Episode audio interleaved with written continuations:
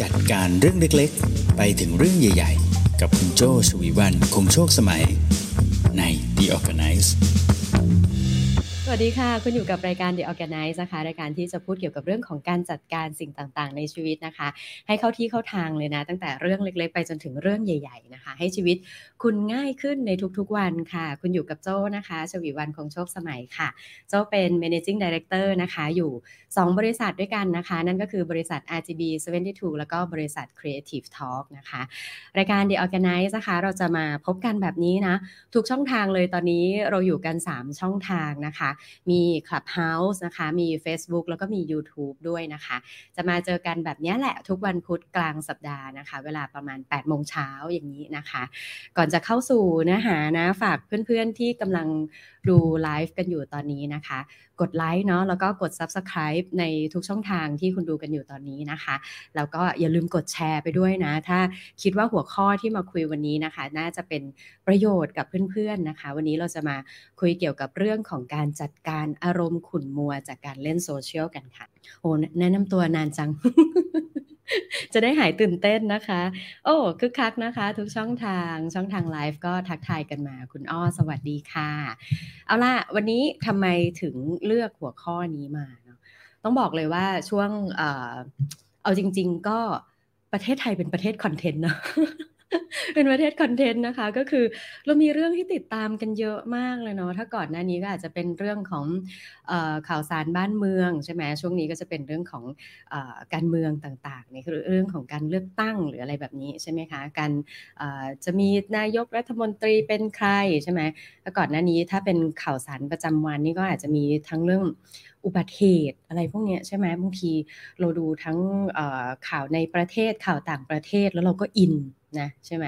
ไหนยังจะมีโซเชียลมีเดียเยอะแยะอีกมากมายใช่ไหมคะ อย่างช่วงสัปดาห์ที่แล้วก็มีโซเชียลมีเดียตัวใหม่ t h r e a d ใช่ไหมคะ ที่เกิดขึ้นมาเหมือนเป็นตัวตัวต่อของอินสตาแกรมใช่ไหมอินสตาแกรมก็จะเน้นรูปภาพใช่ไหมแต่ตัวเทรดนี่ขึ้นมาก็คือจะเป็นลักษณะเหมือนคล้ายๆเป็น Twitter ใช่ไหมแล้วก็ใช้ตัว Account ของ IG นั่นแหละเป็นตัวต่อขึ้นมา แต่ก็รู้สึกเหมือนเงียบเนาะ ใช่ไหมนี่โจก็ไม่ได้มีสาเหตุอะไรที่จะต้องให้เข้าตัวเทรดนี่อีกเหมือนกันนะก็กลายเป็นว่าก็เนี้ยก็จะวนอยู่แค่ตัวหลักๆเดิมๆอะไรแบบนี้นะสังเกตไหมคะว่าเวลาที่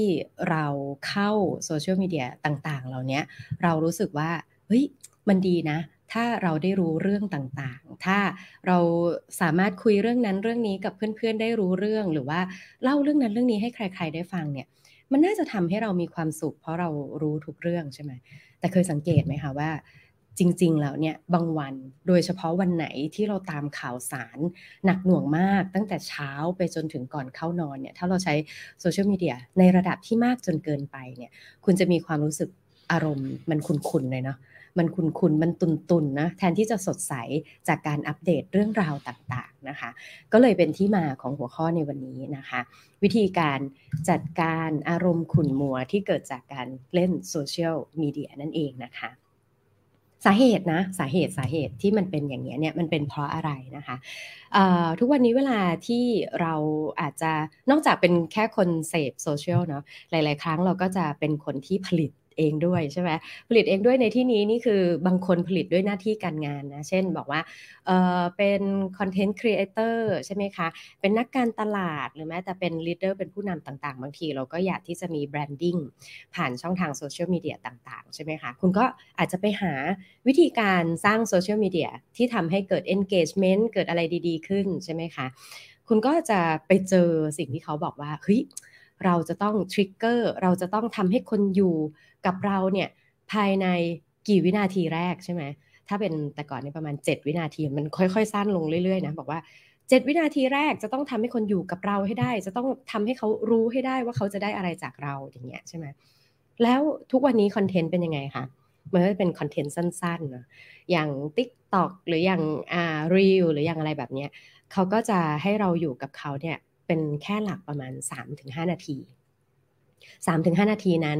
เราจะต้องถูกถูกเร่งเร้าทางอารมณ์ภายใน 5 วินาทีแรกใช่ไหมลองคิดดูสิคะวันวันหนึ่งถ้าคุณอยู่กับโซเชียลมีเดียเยอะๆ นานๆ คุณเสพ content ไปกี่ contentอะเคยนับไหมนับไม่ถ้วนเนาะถ้าสมมติบอกว่า1คอนเทนต์อยู่ที่ประมาณ 3-7 นาที สมมติเราแช่อยู่กับ TikTok ประมาณครึ่งชั่วโมง คุณเสพไปกี่เรื่องล้วคะ ประมาณเป็น 20 10 20 เรื่องเลยนะ และหมายถึงว่าคุณถูกกระตุ้นเร้าไป 20 รอบถูกไหม อารมณ์เป็นไงคะ สวิงเลยเนาะเป็นเคอร์ฟเลยนะ 20 ครั้งที่ถูกกระตุ้นเร้า สวัสดี เป็นยังไงบ้างอะไรอย่างเงี้ย เพื่อนๆรู้ไหมคะ เออ อะไรอย่างเงี้ย ทั้งหมด 20 ครั้ง เป็นไงคะ คืออารมณ์เหมือนอารมณ์คล้ายๆเหมือนเรานั่งอยู่เฉยๆแล้วมีคนมาป้องจ้าเอ๊จ้าเอ๊อยู่อย่างเงี้ย 20 ครั้งเหนื่อย ใช่ไหมเอาแค่ครึ่งชั่วโมง 20 นาทีอะไรแบบนี้ก็ยังรู้สึกเหนื่อยเลย มันก็เลยทำให้เรามีความรู้สึกเป็นภาวะแบบนี้ได้ เป็นเรื่องปกติมากๆเลยนะคะ เพราะฉะนั้นต่อไปนี้เวลาที่เรารู้สึกเพลียๆเหนื่อยๆนะเราก็เจอสาเหตุอย่างแรกแล้วนะว่า เอ๊ ที่เรารู้สึกขุ่นมัวแบบนี้มันเป็นเพราะว่าเราเสพโซเชียลแล้วโซเชียลแต่ละคอนเทนต์พยายามที่จะเร่งเร้าอารมณ์ของเราเนี่ยให้มันเป็นเคิร์ฟดีดขึ้นเรื่อยๆ ทุกครั้ง แล้วเวลาเราเสพคอนเทนต์แต่ละครั้งมันก็เป็นระยะเวลาแค่สั้นๆ เพราะฉะนั้นในทุกวันที่เรารู้สึกเหนื่อยเป็นเพราะเราถูกเร่งเร้าทางอารมณ์ ในแต่ละวันเยอะมากๆนั่นเองนะคะ อืมทีนี้วันนี้โจ้ก็เลยมีวิธีการที่จะทำให้คุณจัดการกับอารมณ์ขุ่นมัว จากการเล่นโซเชียลมีเดียเนี่ย วันนี้โจ้รวมมาทั้งหมด 6 ข้อด้วยกันนะ เดี๋ยวมาลองไล่กันไปเรื่อยๆนะคะว่า 6 ข้อที่ว่านี้มีอะไรกันบ้างทักทายกันมาได้ทุกช่องทางเลยนะคะะที่ตอนนี้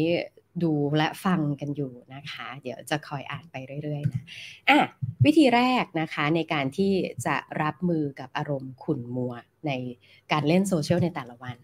อย่างแรกเลยสำคัญมากเลยนะคะ ก็คือตามความรู้สึกและ ร่างกายตัวเองให้ทัน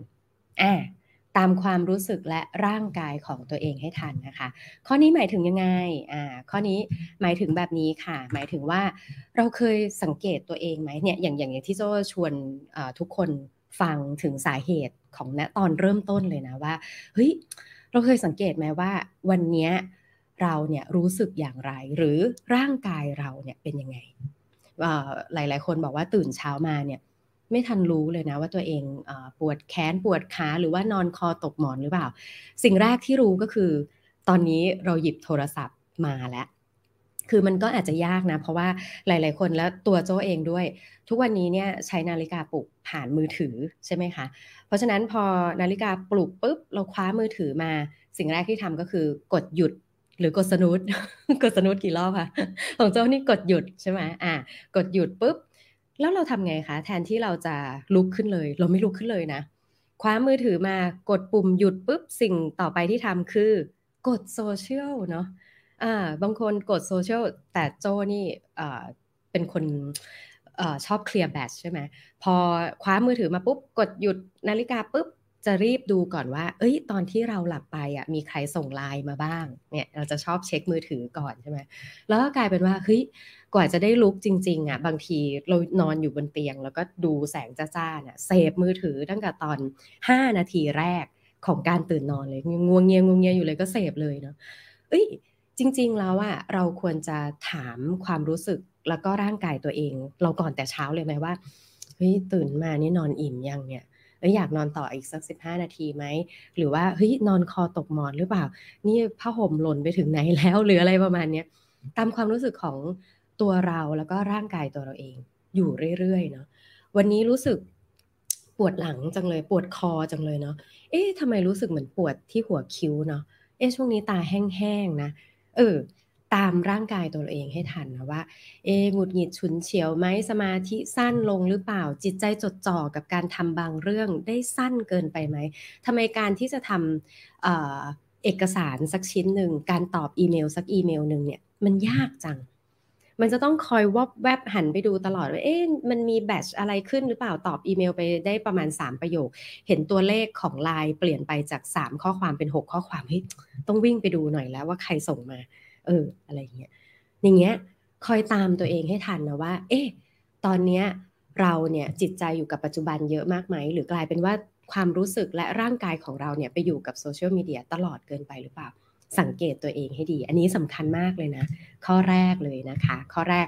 ตามร่างกายและอารมณ์ตัวเองให้ทัน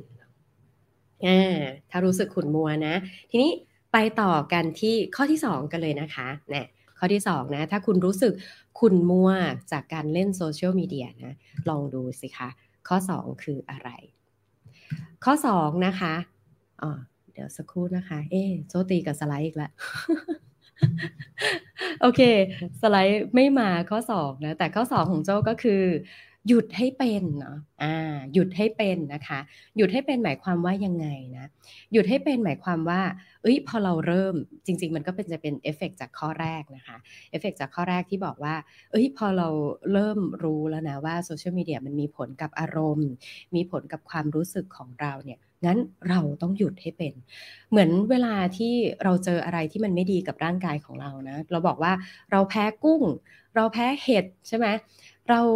เวลากินน้ำอัดลมแล้วเรารู้สึกท้องอืดนะเวลาเราเจออะไรที่ไม่ดีกับร่างกายปุ๊บเราเป็นไงคะเราหยุดมันเหมือนกันกับโซเชียลมีเดียนะถามตัวเองง่าย ๆ เลยว่าเอ้ยตอนนี้เราโดนเอฟเฟกอะไรจากมันบ้างนะหรือไม่แน่ใจให้ตอนนี้เราใช้โซเชียลมีเดียเยอะเกินไปหรือเปล่าเนี่ยคำถามนี้อาจจะถามคุณง่าย ๆ ก็ได้ว่า วันนี้คุณเรื่องรู้เรื่องของคนอื่น มากกว่ารู้ตารางของตัวเอง หรือคนที่ใกล้ชิดของตัวเอง หรือเปล่าอะงั้นเอาง่ายๆ วันนี้คุณรู้ว่าเดี๋ยวเขาจะมีประชุมสภากันอะวันนี้คุณรู้ว่าเดี๋ยวเขาจะมีเสนอนู่นนั่นนี่ เอ้ยคราวที่แล้วเลือกนายกนี่ถือว่าเป็นยติหรือเปล่านี่คุณรู้หมดเลยอะอย่างเงี้ยคุณรู้ใช่ไหมถ้าถามว่าวันนี้รู้หรือเปล่าว่า ลูกชายเนี่ยจะต้องใส่ชุดพละหรือว่าชุดลูกเสือ หรือว่าชุดนักเรียนปกติ เย็นนี้ลูกจะกลับบ้านกี่โมง วันนี้สามีมีประชุมกี่ที่ วันนี้คุณแม่จะไปเต้นลีลาดหรือเปล่า เอ้ยคุณรู้หรือเปล่าอะเอ้ยถ้าคุณรู้เรื่องของคนในข่าว เยอะกว่าคนที่บ้านเนี่ยไม่ได้แล้วนะ อันนี้แสดงว่าคุณใช้เวลาในโซเชียลมีเดียเยอะเกินไปแล้ว อันนี้คือคำถามง่ายๆ ถ้าสมมติว่าคุณรู้เรื่องของคนใกล้ ๆ ตัวเนี่ยน้อยกว่าคนในข่าวเนี่ยแสดงว่าคุณต้องเริ่มหยุดแล้วนะ แล้วก็กลับมาโฟกัสที่ตัวเราเองนะ แล้วก็กับผู้คนใกล้ตัวให้มากขึ้น อันนี้ก็คือ คำถามข้อที่สองนะพอเราเริ่มรู้สึกว่าเรามีอารมณ์ขุ่นมัว จากการเล่นโซเชียลมีเดียคุณถามคำถามข้อนี้กับตัวเองนะว่าเฮ้ยถึงเวลาต้องหยุดหรือยัง จะหยุดหรือยังก็คือต้องถามแล้วว่า เรารู้เรื่องของคนในข่าว เยอะเกินไปกว่าเรื่องของตัวเองและคนใกล้ตัวหรือเปล่านะอันนี้ก็คือคำถามข้อที่สองนั่นเองนะคะอ่าเป็นไงกันบ้าง แวะดูซิมีคำถามคำตอบอะไรกันอยู่บ้างนะคะ โอเค วันนี้มีเลือกนายกรอบสองอีกค่ะ ช่วงนี้น่าจะทั้งวันเลยโอ้มีคนส่งข่าวมาเห็นไหมเห็นไหมนี่ อันนี้รู้จริงรู้จริงนะคะ รู้ข่าวจริงเอามาค่ะ ไปต่อกันที่ข้อที่สามเลยนะคะนะข้อที่สามวันนี้ถ้าเรามีอารมณ์ขุ่นมัวนะคุณต้องบอกตัวเองว่าเล่นให้รู้เวลาเนาะ อืมต้องใช้คำว่าเล่นละกันเนาะโซเชียลมีเดียนะคะ หรือถ้าใครบอกว่าเป็นใช้เป็นงาน ข้อนี้ยิ่ง work เลยนะคะ ก็คือบอกว่าเล่นให้รู้เวลาก็คือทำทำบล็อกเวลาของตัวเองให้อยู่กับโซเชียลมีเดียให้เป็นเวลานั่นเองนะคะ เหมือนถ้าบอกว่าข้อที่แล้วคือการหักดิบ นะข้อที่แล้วบอกว่าหยุดให้เป็นก็คือ เอ้ย ต้องหยุดได้แล้ว หยุดเล่นใช่ไหมถ้าหักดิบมันอาจจะยากและแทบจะเป็นไปไม่ได้เนี่ย ให้ลองหาข้อตกลงกับตัวเองว่า โอเค งั้นเราเล่นโซเชียลมีเดียเหมือนจัดมิ팅กับตัวเอง อืมใช่ไหมวันนี้คุณจัดมิ팅ให้กับตัวเองว่า อ่ะโอเคเอ่อสิบโมงเช้า เดี๋ยวจะต้องมีประชุมใช่ไหมอย่างโจ้จัดมิ팅ให้กับตัวเองว่า วันพุธแปดโมงเช้าจัดมิ팅ว่าจะต้องมาจัดรายการ The Organize อย่างเงี้ย อืม ใช้เวลาประมาณสักครึ่งชั่วโมงถึง 45 นาทีไม่เกินใช่ไหมอันนี้เราเป็นข้อตกลงกับตัวเองงั้นเอาข้อตกลงเนี้ยกับตัวเองนะ มาตกลงกับตัวเองด้วยว่าเอ้ยเราจะเล่นโซเชียลมีเดียในแต่ละวันเนี่ยกี่ช่วงอ่าสมมติบอกว่าตอนเช้านะ จะเล่นโซเชียลมีเดียแค่ตอนกำลังเดินทางอ่าวันนี้ไม่ได้เป็นคนขับเนาะวันนี้เป็นคนนั่ง งั้นเราจะเช็กโซเชียลมีเดีย แค่ช่วงตอนที่อยู่บนรถนะ อยู่บนรถโดยที่คนอื่นเป็นคนขับ ใครก็ไม่รู้เป็นคนขับ นั่ง Grab หรือว่านั่ง BTS MRT โอเค เราจะเล่นโซเชียลมีเดียได้ แต่ถ้าสมมติเรานั่งรถไปกับคนที่เรารู้จักสามีเป็นคนขับ แฟนเป็นคนขับเนาะเฮ้ย เราจะไม่เล่นโซเชียลมีเดีย กลายเป็นว่าคนข้างๆ เราสำคัญน้อยกว่าคนในมือถือเหรอ เอ้ย เราต้องหาเรื่องคุยกับเขา เราอะไรอย่างเงี้ยใช่ไหม หรือเราจะเล่นโซเชียลมีเดียแค่ตอนอพักเนาะ อ่าสมมติเนี่ยเดินไปจิบกาแฟมาแล้วบอกตัวเองว่าเฮ้ยแค่แค่นี้พอ 15 นาทีพอ โจ้เคยเจอล่าสุดนะ แต่เคยเจอแค่คนเดียวแต่ก็ทึ่งเหมือนกันนะเขาว่าบอกกับตัวเองว่า เอ้ย ถ้าเขาจะเล่นโซเชียลมีเดียเขาจะตั้ง timer ไว้ด้วยเดี๋ยวจะเล่นโซเชียลมีเดียใช่ไหมงั้นตั้ง timer โดยใช้ timer เนี่ยอบอกตัวเองว่าจะเล่นได้แค่ 15 นาที พอ 15 นาทีเสร็จปุ๊บ timer ดังหยุด หยุด timer แล้วก็หยุดเล่นโซเชียลมีเดียด้วยแล้วก็กลับมาทำงาน โหอันนี้เจอเจอเป็นเพื่อนนะคะ เป็นเพื่อนพอดีว่าช่วงวันหยุดได้เจอกัน เพื่อนก็แชร์เทคนิคนี้มาโจ้เฮ้ยทำได้เหรอบอกทำได้ แล้วก็จะเข้มข้นแบบนี้ในช่วงเวลาที่เรารู้สึกว่า เอ้ยเรา distract จากงานมากเกินไปเล่นโซเชียลมีเดียมากเกินไปก็ใช้ timer แบบนี้ได้ด้วยเหมือนกัน เผื่อว่าจะไปลองทำดูนะก็ strict ดี แต่ก็ work ดีเหมือนกันนะคะ นี่ก็คือข้อ 3 นะคะ เล่นให้รู้เวลานะคะใน Clubhouse นะคะ คุณอาทิตยานะบอกว่าตอนนี้เริ่มตั้งเวลาปิดมือถือด้วย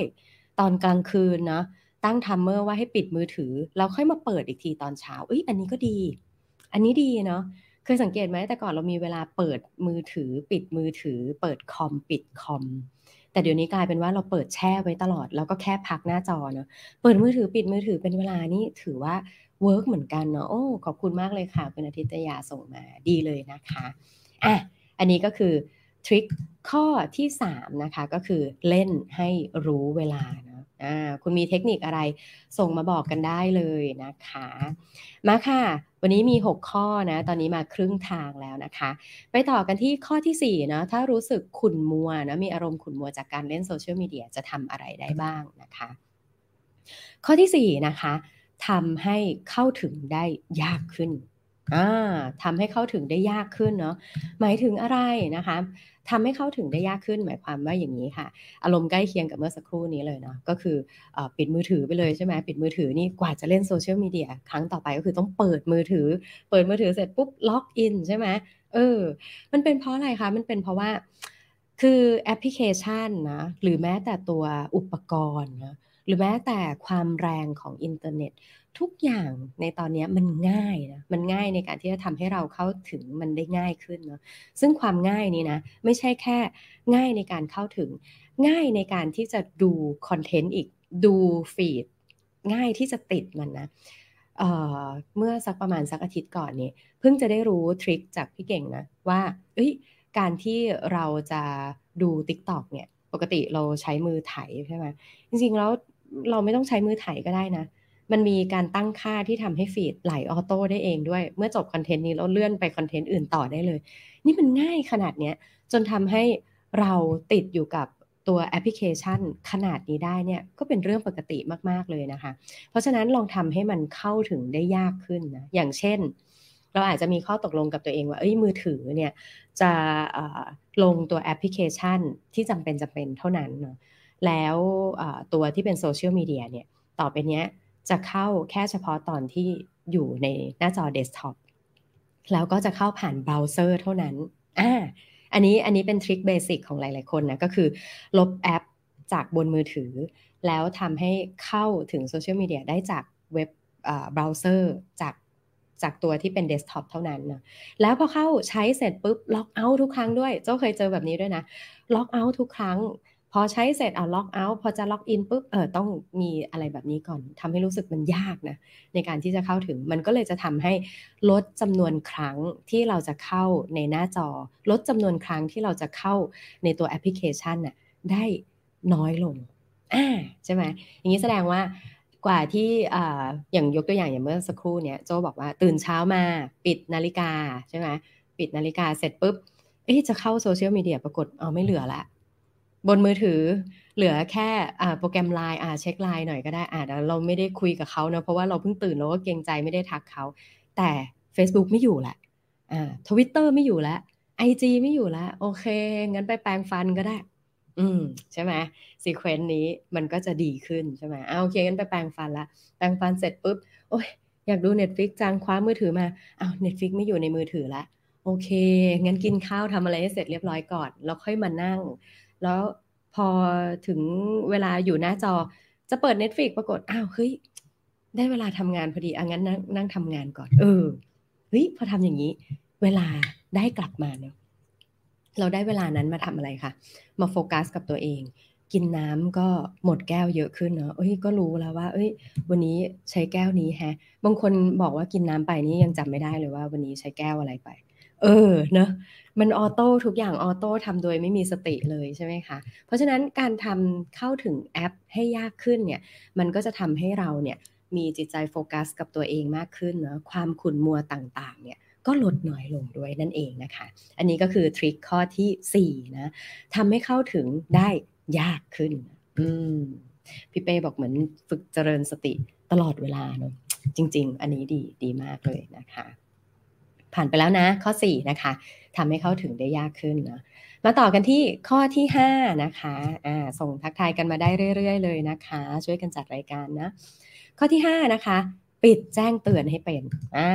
ปิดแจ้งเตือนให้เป็นนะคะ หมายความว่ายังไงปิดแจ้งเตือนให้เป็น ไม่รู้ว่ามีใครเป็นเหมือนโจ้บ้างไหมนะตัวโจ้เองเนี่ยติดโซเชียลมีเดียไหม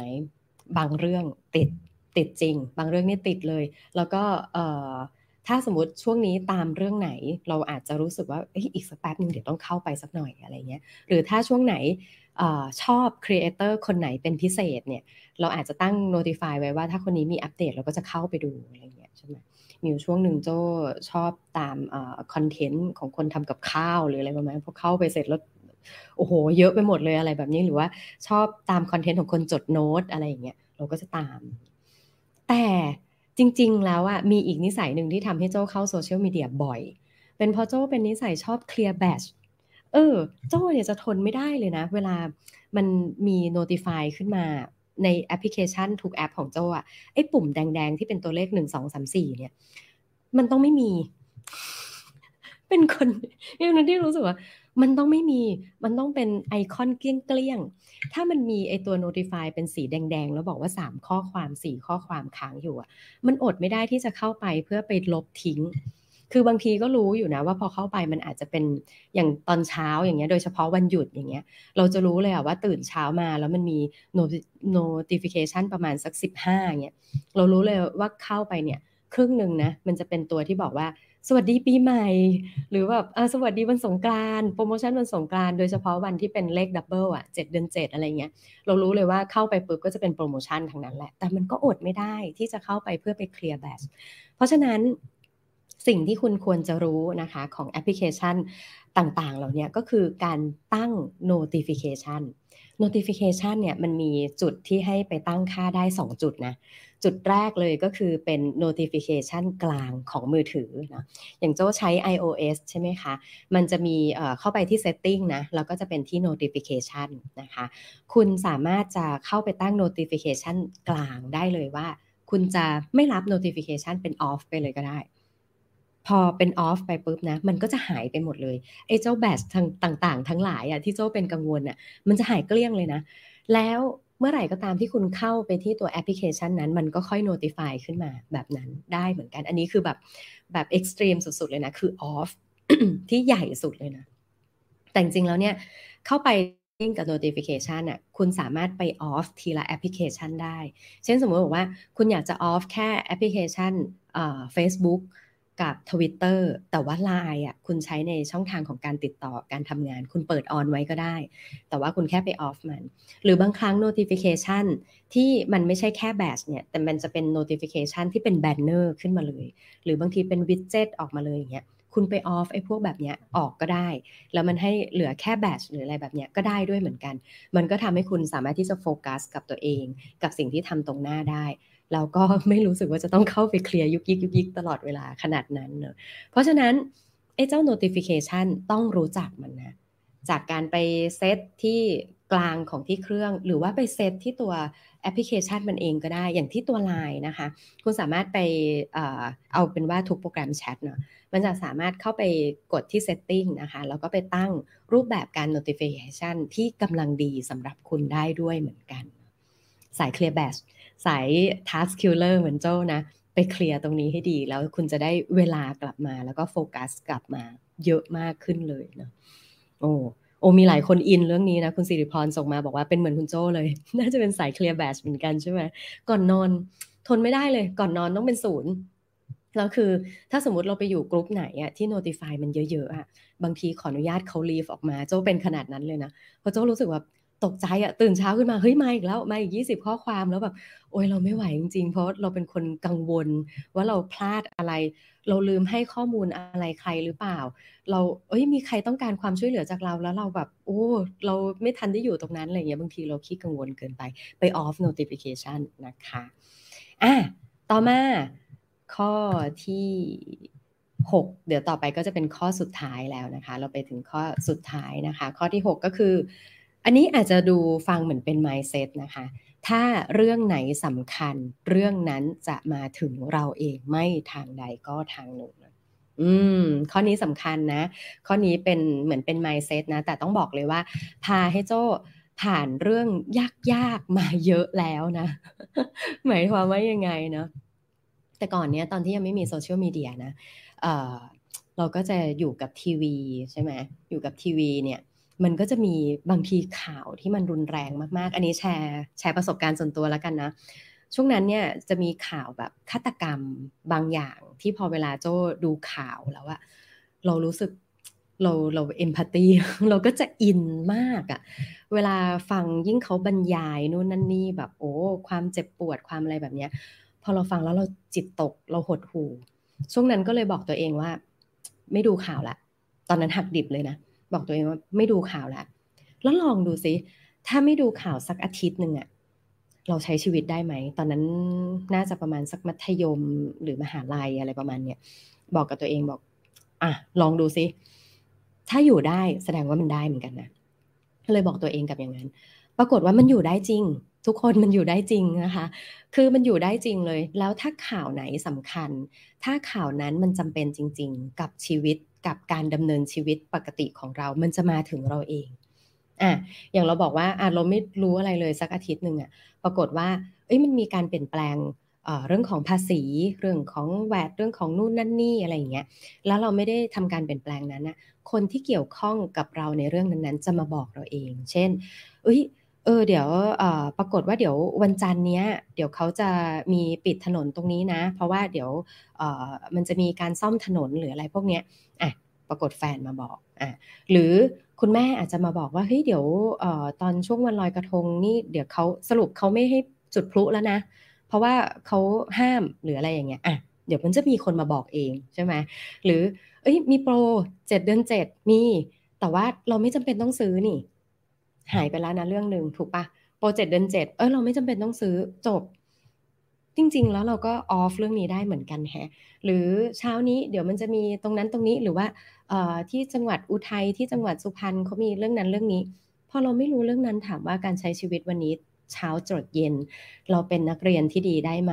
เราเป็นพนักงานที่ดีได้ไหมเฮ้ยเราเป็นได้แฮะ อืม แล้วเรื่องที่จำเป็นกับการเป็นพนักงานที่ดี เป็นแม่ที่ดี เป็น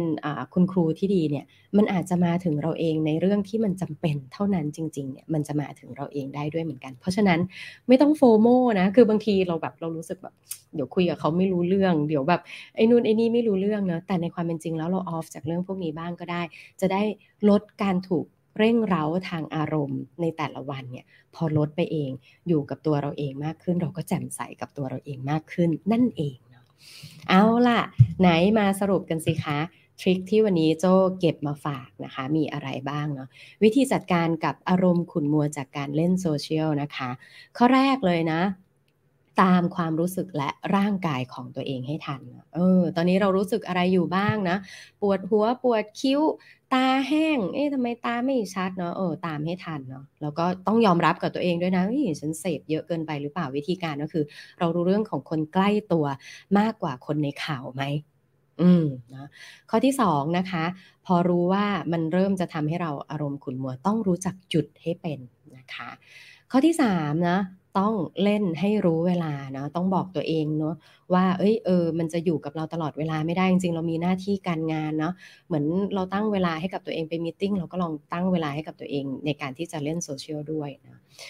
ข้อต่อมานะคะ ข้อที่ 4ทำให้เข้าถึงได้ยากขึ้นเนาะไม่ว่าจะเป็นการลบแอปจากมือถือไปเลยนะ แล้วก็เข้าได้แค่เฉพาะจากเดสก์ท็อปเท่านั้นอ่าอย่างนี้ก็ได้เวลามากขึ้นเนาะหรือข้อต่อมานะคะ ปิดแจ้งเตือนให้เป็นนะอันนี้เหมาะเลยนะคะสำหรับคนที่อาจจะไม่ได้ติดโซเชียลมีเดียแต่ติดว่าฉันจะต้องเคลียร์ badge นะ อันนี้พอปิดแจ้งเตือนปุ๊บชีวิตว้าวุ่นน้อยลงแน่นอนนะคะ แล้วก็ข้อสุดท้ายนะคะเหมือนเป็น mindset นะ ถ้าเรื่องไหนสำคัญ เดี๋ยวเรื่องนั้นจะมาถึงเราเอง ไม่ทางใดก็ทางหนึ่งเนาะไม่ต้องโฟโมไปกับทุกเรื่องนะคะ ไม่รู้สักเรื่องก็ได้เนาะบางทีเพื่อนชอบพูดกับเราเนี้ยไม่รู้สักเรื่องได้ไหม ก็ได้ ก็ได้เนาะก็ทำให้ชีวิตง่ายขึ้นจริง ๆ ด้วยเนาะนี่แหละวิธีการของ The Organize นะคะ จัดการให้ชีวิตคุณง่ายขึ้นเนาะทั้งเรื่องงานเรื่องส่วนตัวนะคะทำให้ชีวิตคุณรู้สึกเบาสบายขึ้นนะจัดการเรื่องเล็ก ๆ ไปจนถึงเรื่องใหญ่ ๆ แบบนี้นะคะ ถ้าชอบเนื้อหาแบบนี้นะะจบไลฟ์แล้วนะคะ ก็ยังสามารถดูย้อนหลังได้นะคะ แล้วก็อยากจะให้ลองแชร์นะคะ ลองแชร์เรื่องราวดีๆ เหล่านี้นะคะ ไปให้เพื่อนให้คนรู้จักต่างๆนะคะ เป็นกำลังใจให้กับทีมงานเป็นกำลังใจให้กับโจ้ด้วยนะคะ ในการที่จะหาเนื้อหาดีๆ มาเล่าให้ฟังแบบนี้กันเรื่อยๆ เลยนะคะ ในพุธหน้าเตรียมคอนเทนต์แล้วนะโหนี่กลับมาซีซั่น3ปิดจัดปิดจัดนะคะ สัปดาห์หน้าวันพุธนะคะ โจ้จะมาคุยเรื่องนี้ค่ะเรื่องของการตกหลุมรักนะ โอ้กลับมานะโห นี่กลับมาเดือนกรกฎาหรือว่าเดือนกุมภานะอาทิตย์หน้าวันพุธนะคะจะเตรียมเนื้อหาที่ชื่อว่า อยากตกหลุมรักในงานอีกครั้งต้องทำอย่างไร อืม ถ้าคิดว่าเนื้อหาดีนะพุธหน้ามารอเจอกันนะคะ พุธหน้าเวลา8โมงเช้าแบบนี้ กลับมาพบกับ The Organize นะคะรายจะรายการนะคะที่จะพูดคุยเกี่ยวกับเรื่องของการจัดการนะคะ ตั้งแต่เรื่องเล็กๆ ไปจนถึงเรื่องใหญ่ ๆ นะคะ ให้ชีวิตคุณง่าย แล้วก็อยู่กับตัวเองอย่างเบาสบายได้ดียิ่งขึ้นด้วยนะคะ ลาช่องทางทางไลฟ์กันก่อนนะคะทาง Facebook และ YouTube วันนี้ลาไปก่อนนะคะ สวัสดีค่ะ